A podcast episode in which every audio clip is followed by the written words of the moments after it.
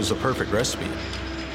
I was born into the business. I always wanted to be an operator. Just had a passion for equipment and, and really transportation. I, since I was a young kid, I had a four wheeler. I, I like to be moving.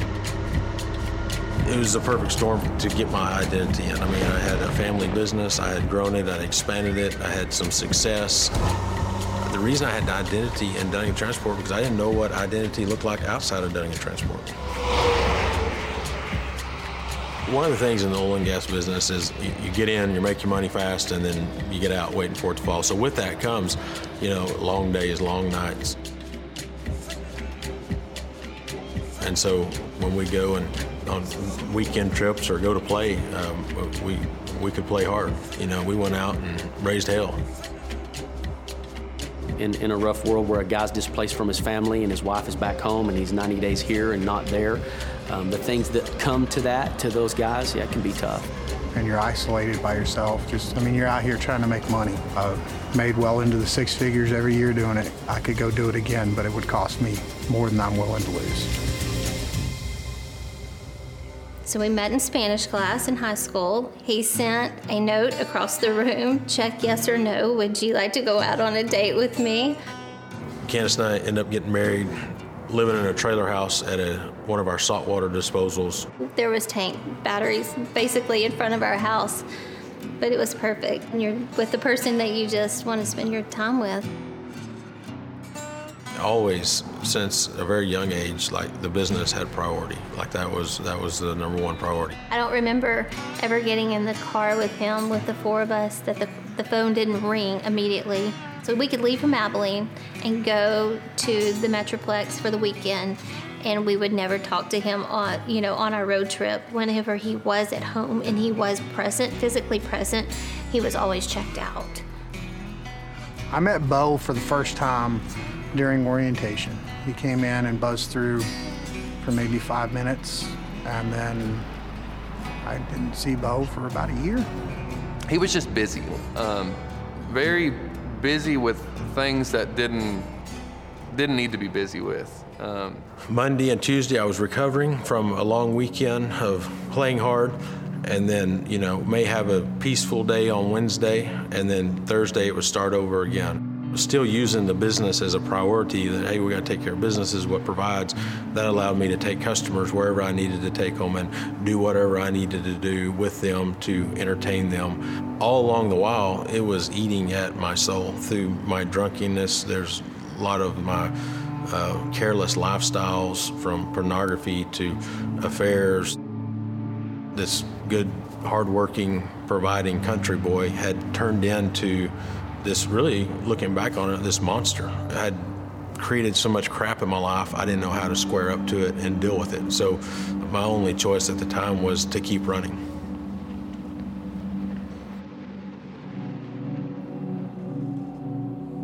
things were just went crazy in my life, and to the point to where Candace and I got in one of the worst fights we'd ever had. After I passed out on the couch, she picked up my phone, and all this double life lies became exposed. When I woke up, I I hadn't I had no choice but to square up to it and own it. She knew the truth. Bo left for a week or two, um, so I could really focus in on um, process everything that had that I was told and the things that I had seen. I can remember taking a Bible with me and went to a remote ranch and just peace for a week. I didn't get any phone service, no emails, and for some reason I had this Bible.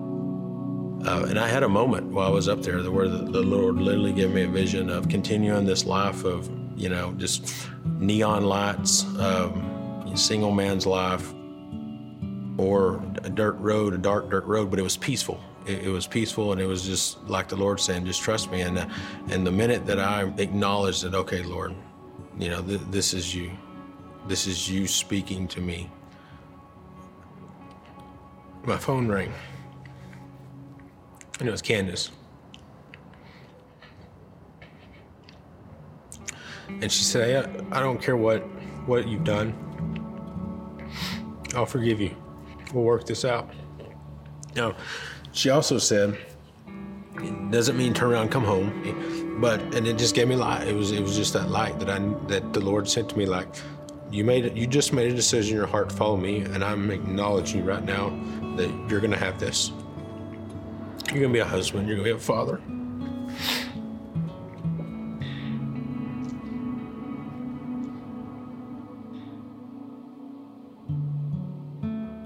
Man, the process of getting all this hidden posing out in the open was it was absolutely God saying, I'm with you and I'm with you and I'm with her. I'm with y'all. All this stuff that had festered that I was able to absolutely come clean with my wife. He was, I wouldn't say apologizing like every day, but it was just through his actions that he was changing. I was able to establish my relationship with the Lord. Then I was able to, you know, come to Candace and be who I was. And what's amazing is who I am was who Candace fell in love with when I was 15. That's what the Lord had restored.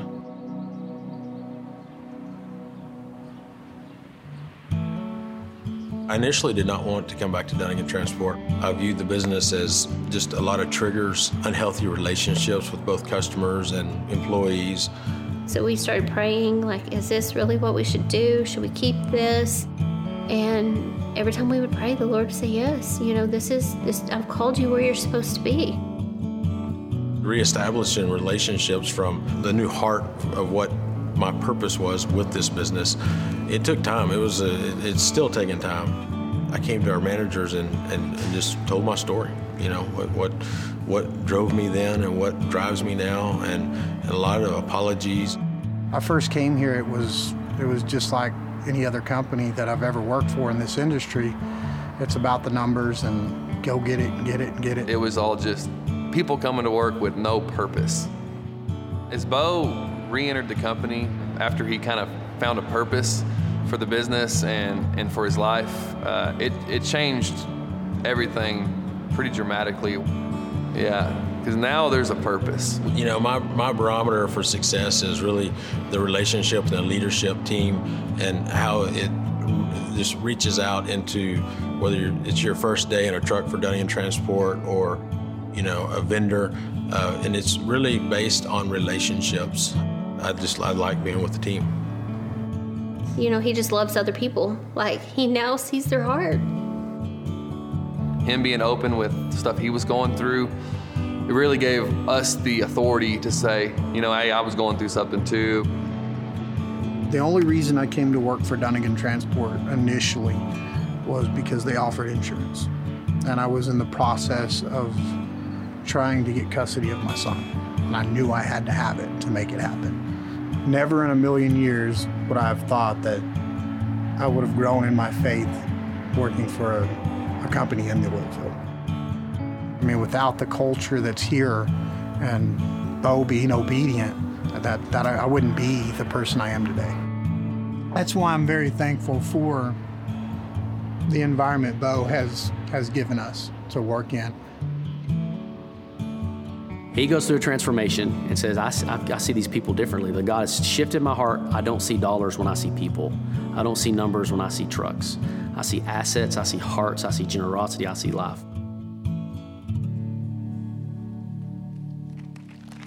Come on, Beltway Park. Is that not incredible?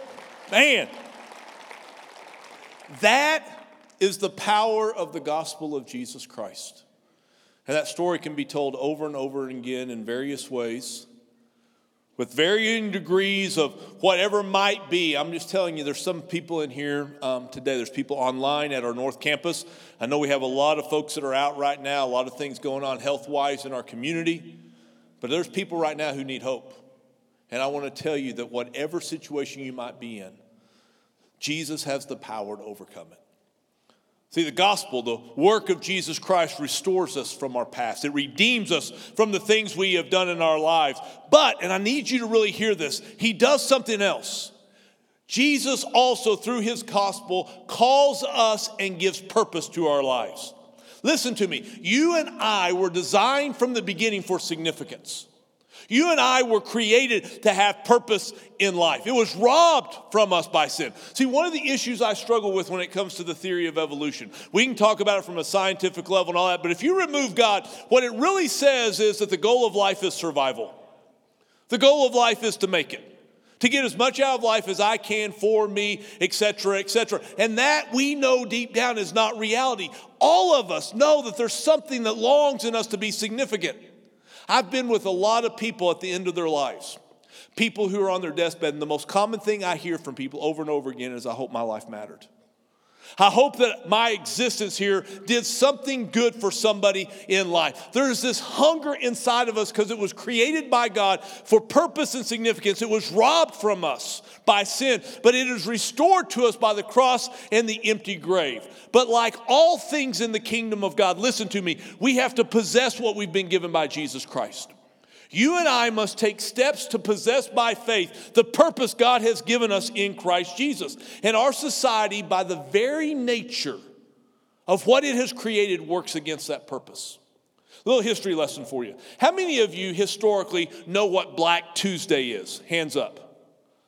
See, you can learn all sorts of great things at Beltway Park when you come here. How many of you have heard of the Great Depression? Hands up. There you go, we're getting closer. Black Tuesday, October 29th, 1929 was the day the stock market crashed. And it was the beginning of the Great Depression, a little over a decade time. You've seen the pictures, know some of the stories about that season. And the factor that most brought us out of the Great Depression as a nation was World War II. All of a sudden, we needed soldiers to fight on both the Pacific front and the European front. We needed people to go into factories, men and women, who could make products necessary to support the war. And all of a sudden, the economy soared during World War II. And then the incredible happened and the war ended. And that was awesome and great, except for the economy. No longer did we have the government paying all these soldiers. No longer did we have these demand for products to be manufactured to support the war. So, what was going to be done to keep the economy rolling? To keep things going after World War II, companies saw a, an inroad. And that inroad was with this thing, maybe you've heard of it called media all of a sudden it had begun to increase. There was the advent of a thing called the television. Radio was being used more, newsprint was happening more and more. And what they said was, we've got to do something to ensure that people never grow satisfied. That people think that life is about them and for them. And if they really want to get the most out of life they can, they just need more and more in their life. This began what might be called the greatest propaganda movement in the history of humanity.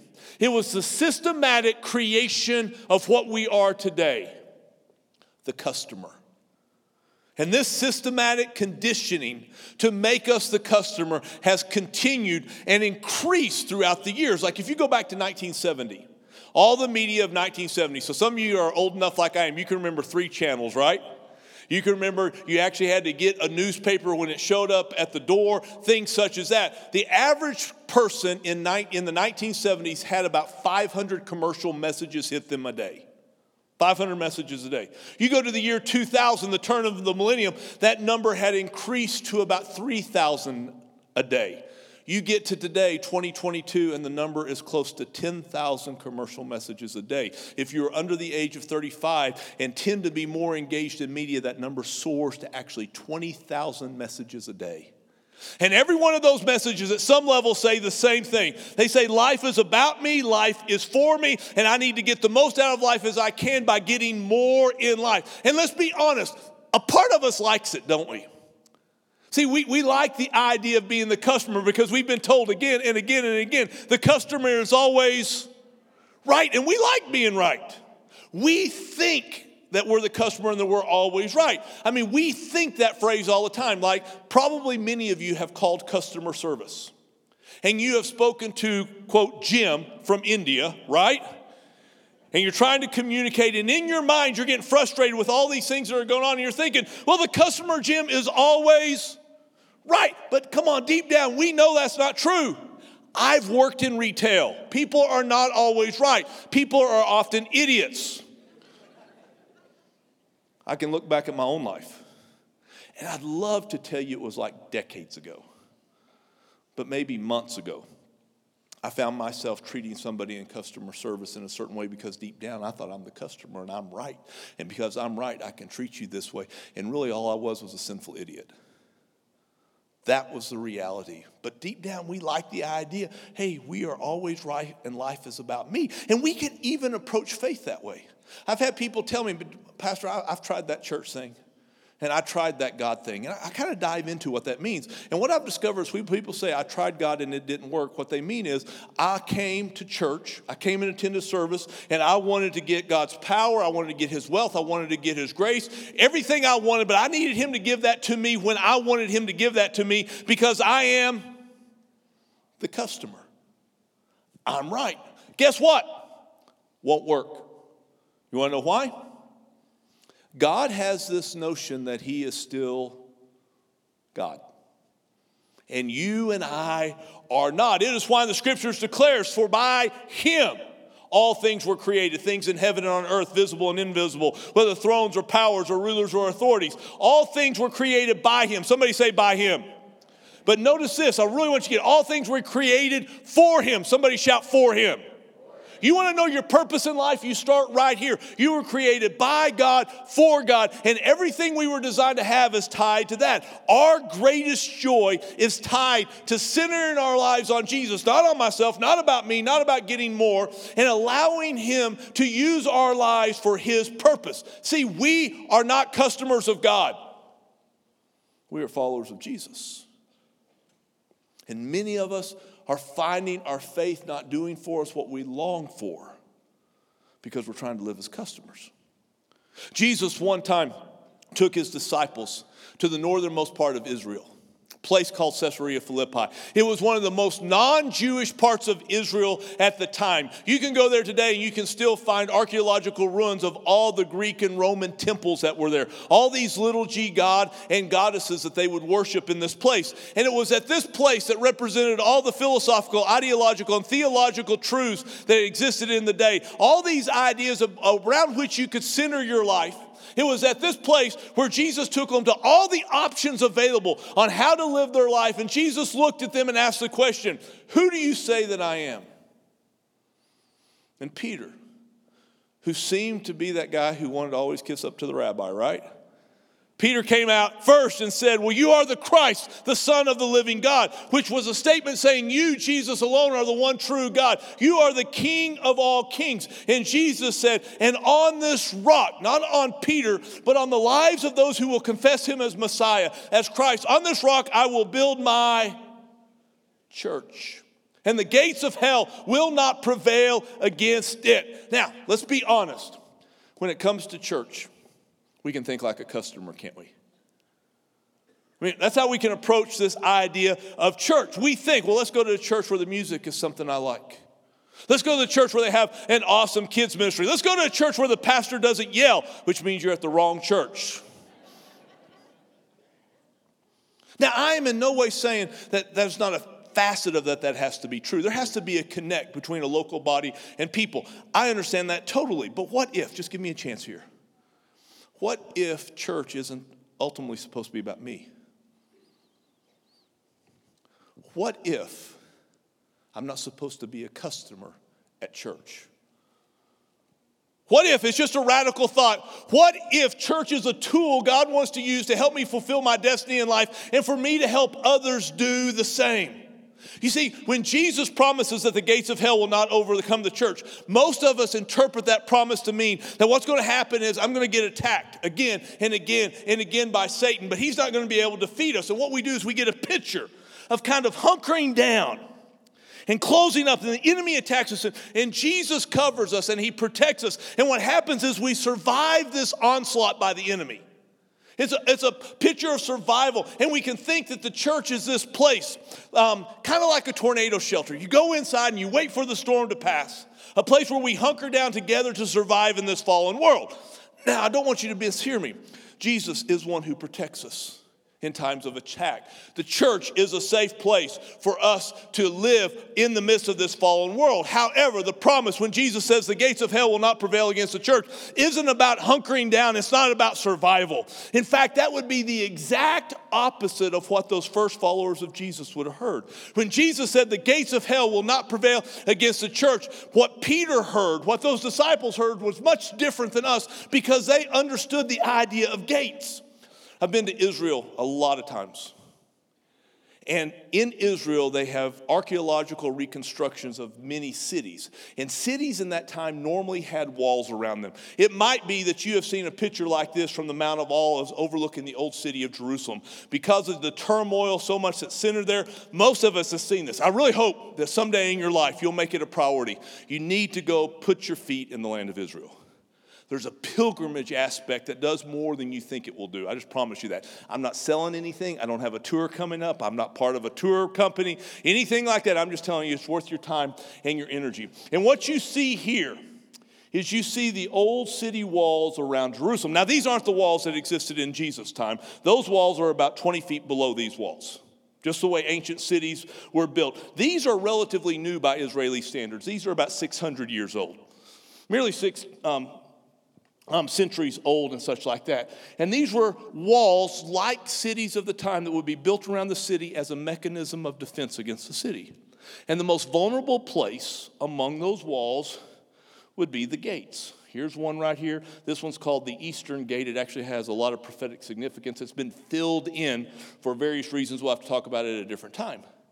And because they had gates that would open, and gates that would shut at night, those would be the places that were most often attacked and they'd be most vulnerable. In fact, we can see throughout the land of Israel in the archaeology how the design, the architecture of gates would evolve over time to try to make them better at providing defense while also allowing people to come in, in and out of those gates. Now, get that picture in your mind. Listen again to the promise of Jesus. On this rock I will build my church and hell will not overcome the gates of the church. Is that what it says? Now, on this rock, on the confession of all who would uh, follow me as Lord and Savior, on the people who will follow me, I will build my church, and the gates of hell will not overcome it. The only time you and I will face the gates of hell is when? It's when you're attacking hell. Walls are for defense. And there's a wall around hell and gates, and the only time you would come close to it is if you're on the offensive. Are you hearing me? The gates of hell don't attack the church. The church exists to attack the gates of hell together. And when you and I do that, the promise is the gates of hell will not prevail against us. Listen to me. This says something about who we are as a people. It says something about the purpose of church. Church is not an event we just go to and it's an end in itself. It's why I'm imploring you in 2022 quit going to church. Just stop going to church and making it an end in itself. I don't care if your attendance is normally, normally at the South Campus, if it's on the North Campus, if you're on our online campus, you dance back between online and physical. It matters to not. Stop just going to church. Church is not a place to attend. Church is not an event to go to. Church is a mission. It's a mission that we live. For it is by grace you have been saved through faith, the scripture says. This is not of yourself, it is the gift of God, not by works, so no one can boast. Come on, how many of you are thankful for the grace of God in your life? Put your hands up right now. See, all of us, come on, we are grateful for that, but God didn't save you just so you could attend a religious event. How boring would it be if this was the extent of our faith? That we come to church and we live a decent life. See, God's got so much for our lives than that. God didn't save us just to give us this incredible gift so we could hunker down and survive. You have been saved by grace through faith. It is not something you did, it's a gift of God. But then he says, For we are God's workmanship, created in Christ Jesus to do what?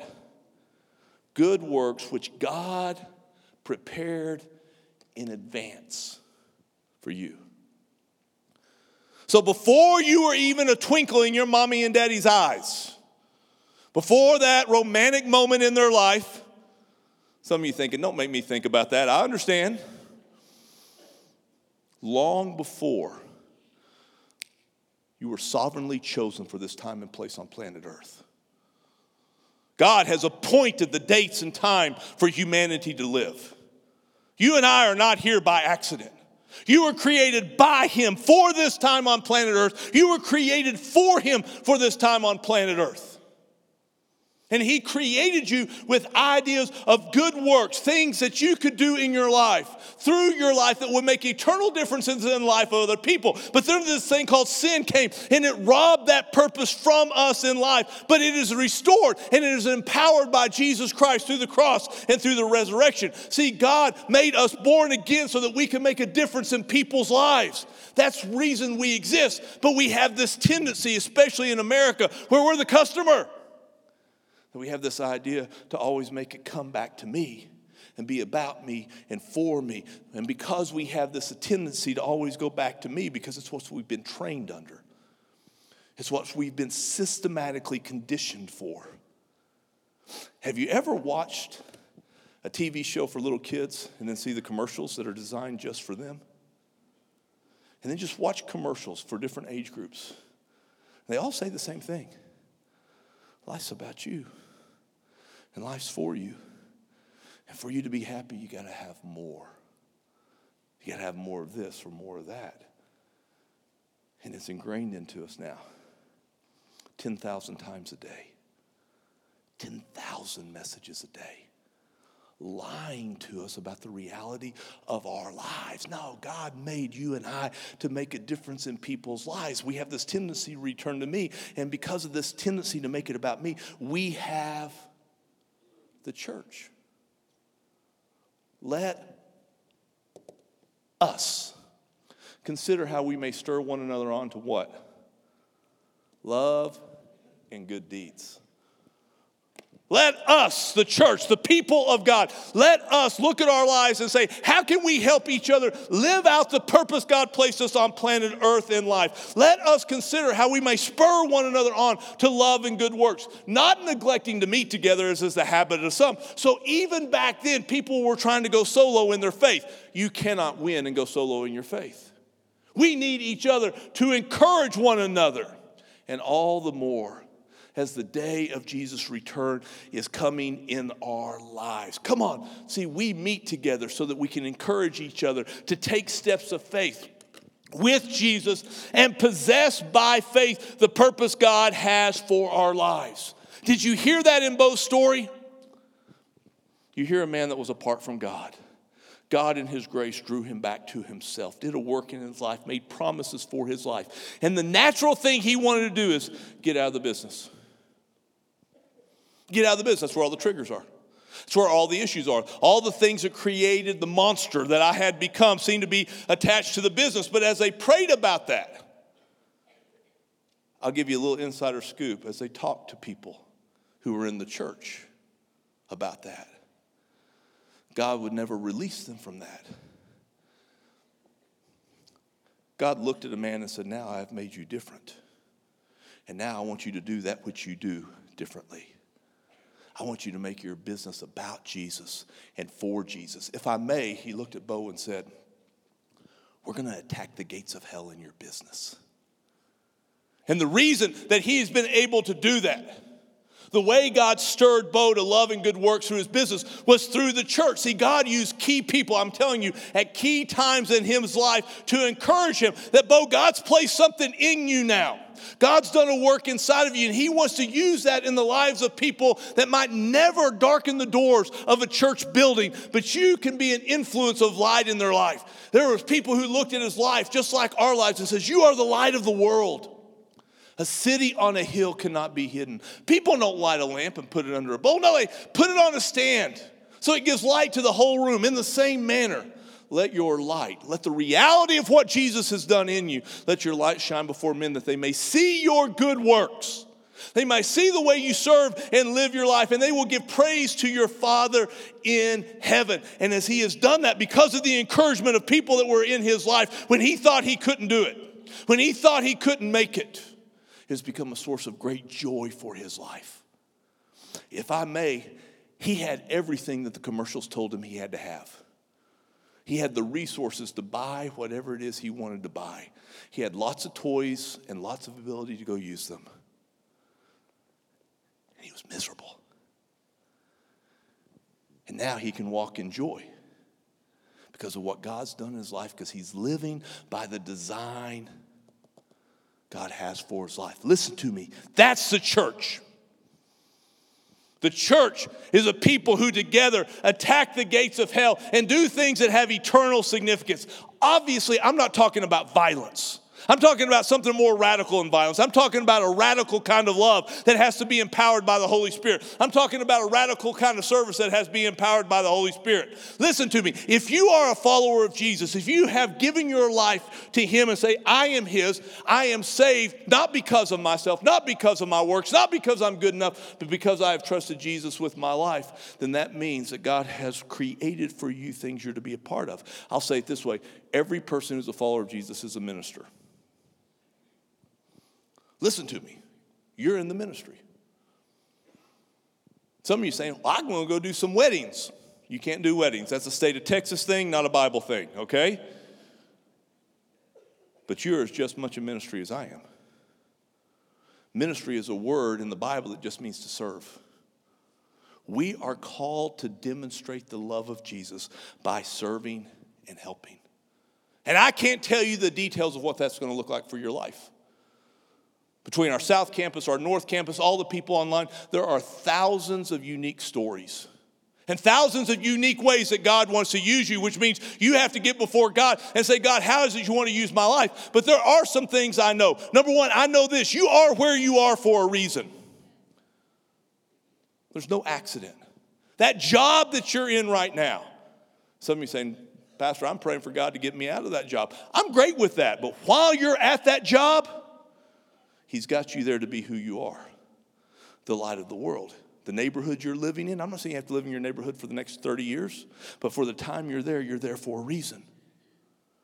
That ball team that your kid's a part of, by the way, I hate to burst your bubble. Your kid's probably not going to be a pro athlete. Okay, just say, I've been there, done that. If you really think your kid's going to be a pro athlete, you need to look in the mirror. And you need to look at your spouse and go, what kind of genetics do we have? And then you just kind of go, hey, bud, you ain't got a chance. Sorry, man, but we're going to have a lot of fun. And you can make youth athletics a lot of fun, but there ain't a lot of pros coming out. I'm just saying, okay? But you know why you're on that ball team? There's people, all sorts of families. You can be there to bless. You can be there to help people who have no hope find hope that's found only in Jesus Christ. I know you are where you are to be who you are. I know that. Here's what else I know I know this church called Beltway Park exists to attack the gates of hell. That is who we are. We are going to go after everything God has. We want to make it difficult to go to hell in the big country. And I'm telling you, that takes all of us. That takes you, that takes me. If you think we don't need you, that's a lie. Here's how the lie works hey, this church is big, They've got all these things going on all the time. They've got six services at two locations. They're doing that online thing, et cetera, et cetera. They've got it all handled. They've got enough people to do everything. It's a lie. More than ever, we need the body of Christ. We need each person doing what God has deposited in them to do so that we can fulfill the call that God has on our life. I don't know what that call is on your life. You're going to have to pray about it, think about it, say, This is where I am called to give and serve the gifts that God has given to. Maybe it's in the lives of some of the thousands of kids that come through the doors of our buildings each and every week. I am just telling you, God has called us to make a deposit of who He is in their lives. I don't know if that's your call, but here's what I can tell you I am thankful for the men and women who did that in my life. 40, over 42 years ago, a group of people came by on a church bus and they picked up an unmedicated ADD kid, and that's no exaggeration. And the amazing thing is, they showed back up the next week because I think I would have skipped our street after he got my brother and me on the bus. But they kept showing up, they kept showing up, and they kept showing up. And 42 years ago, this past Friday, January 14, 1980, I bowed my knee in my bedroom and I said, Jesus, I will follow you with everything I have. Please help me do that. And it was because of those men and women who had eyes of faith who started sowing in me when I was in second and third grade. And maybe you're called to be those men and women. Maybe you're called to be those who will work with our very impressionable middle school and high school kids. I mean, I've heard people say, hey, this may be the most difficult season ever to be a middle school and high school kid. That's probably right. If so, more than ever, they need men of God and women of God who will stand with them and help them live out the destiny that God has for their life. Because I'm challenging that maybe the generation of young people we see today will be the ones who usher in the return of Jesus Christ and they need things deposited inside of them by you and I. I don't know if that's you. Maybe it's you want to help serve our community. There are people all over our community who have homes that are falling apart, and we have teams of people called Boots on the Ground, and they go out and they work for free, showing the love of Jesus Christ just by working on people's homes every weekend. Hundreds of those men and women. We have people who work on automobiles because, let's be honest, public transportation is difficult in Abilene, Texas. You need a car. Cars are expensive. And we've got men and women who work on automobiles just to show the love of Jesus through our garage ministry. We know this. We know God has called us to stand for the life of the unborn and for the men and women who've been deceived by the lie of abortion. But it's not just at that level. There are young men and young women, boys and girls, that because of traumatic situations in their family, they are pulled out of their home and placed into the foster system. What would it be like? What would it be like if there were a spirit filled, spirit empowered home just waiting for every kid right where they live? They don't have to change their school. They don't have to change their ball team. They can still be around their aunts and their uncles and their cousins. And there would just be a family who has the deposit of Jesus, side, Jesus Christ inside of their lives who was said, We will be your temporary family and we will help you. And maybe we can even help your extended family, the ones where the trauma occurred, and we can see hope and healing in the name of Jesus. We can see families all reunited. And then we have people who surround those families because being a foster family is hard. It takes something supernatural. And so we'll just make a village around every one of them. And we together will stand for life for every kid why should a kid from Abilene have to be shipped to McAllen to have a foster home when there's so many of us right here who know the love of Jesus Christ? Can we dare dream that? Can we dare dream that there would be a thousand foster homes raised up in the 325 area code in the next five years and resolve that? I mean, I'm just telling you, that's what we're talking about. That's how you attack the gates of hell. That's how we bring justice to the world. Guys, there are literally hundreds of ways that you can be a part of what God is doing through Beltway Park and all the um, partner ministries we have around our community. I don't know where it is you're called to serve. Here's what I do know you're called. I'm called, you're called. And what we're called to is love and good deeds. And the reason we have each other is because we need to encourage each other. Because here's what's happening in your mind right now I'm not qualified. I don't know enough Bible. I don't have enough experience. And you can have the litany of excuses. It's amazing how fast they come up. They came to a guy named Moses, they came to everybody in the Bible, and then here's what we do for each other. When you say, I'm not qualified enough, I'll go, Yeah, you're not. I don't have enough experience, probably not. I don't know enough of Bible, doubt it. But here's what I do know I know a truth that is greater than your weakness. I know of a strength that is greater than all the frailties of your life. I know of reality because if you are a follower of Jesus, Christ has put himself inside of you, and Christ in you is the hope of glory. And Christ loves to show himself strong through those that are weak. And so you may not be qualified. You may not have enough experience. You may not know enough scripture, but Christ is still going to show himself strong if we are just willing to take a step of faith and possess by faith the significance and calling God has for our lives. Do you think Bo felt qualified when he went back to his business and talked to his leaders and said, Here's what's happened in my life? And we're going to be this kind of company going forward. Do you think he had a five year plan with detailed strategies and all that of how they were going to do that? Or did he just take a step of faith and trust that God was going to show him along the way? Why don't we commit in 2022? Listen to me. Stop going to church and let's be the church. And let's together ravage the gates of hell in the big country in this next year. Amen? Let's bow our heads for a moment, okay? Come on. Man, while you're praying and thinking right now, we're not going to be here long, so you better be ready to do business with God. I want to tell you next week we're going to start a new sermon series called Hard Questions. For seven weeks, we're going to talk about seven of the hardest questions that Christians face. Listen, I've never done a sermon series like it. You have to come in with your thinking cap on. It's going to be good. Bring, bring your friends, bring your doubters, bring your skeptics. I think it'll be good for all of us. We're going to go deep.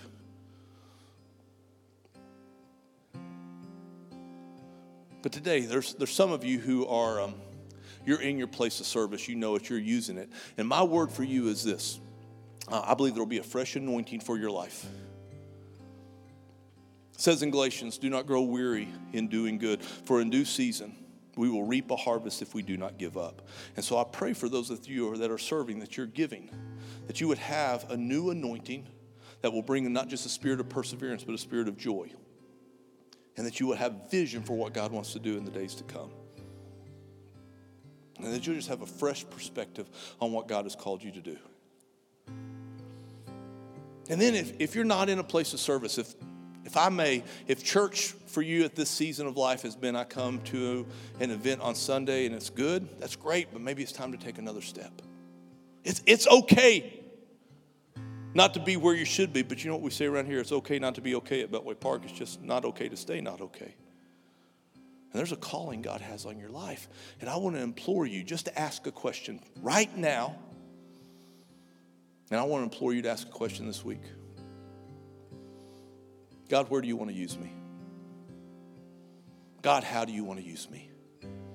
And then just ask Him for the courage to whatever He shows you to go do it. You're going to have to make the pursuit. You go to the ministry in this church, you go to the ministry in this community and say, I'm here to serve. Show me how. I don't know how to help kids, but I want to help kids. I don't know how to, influence middle school and high school kids. I, I, don't know that I know how to build a house or anything like that, but I can serve, I can help. And you go find those ministries will help you, but you're going to take that step.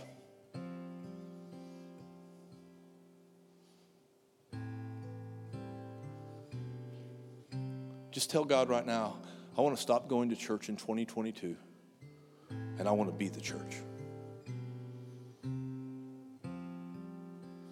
Father, I pray over the men and women who are serving right now. Give them a fresh anointing and a fresh grace for all that you want to do, all the ways that you want to work in Jesus' name, and do a fresh thing in the lives of people. In Jesus' name, amen.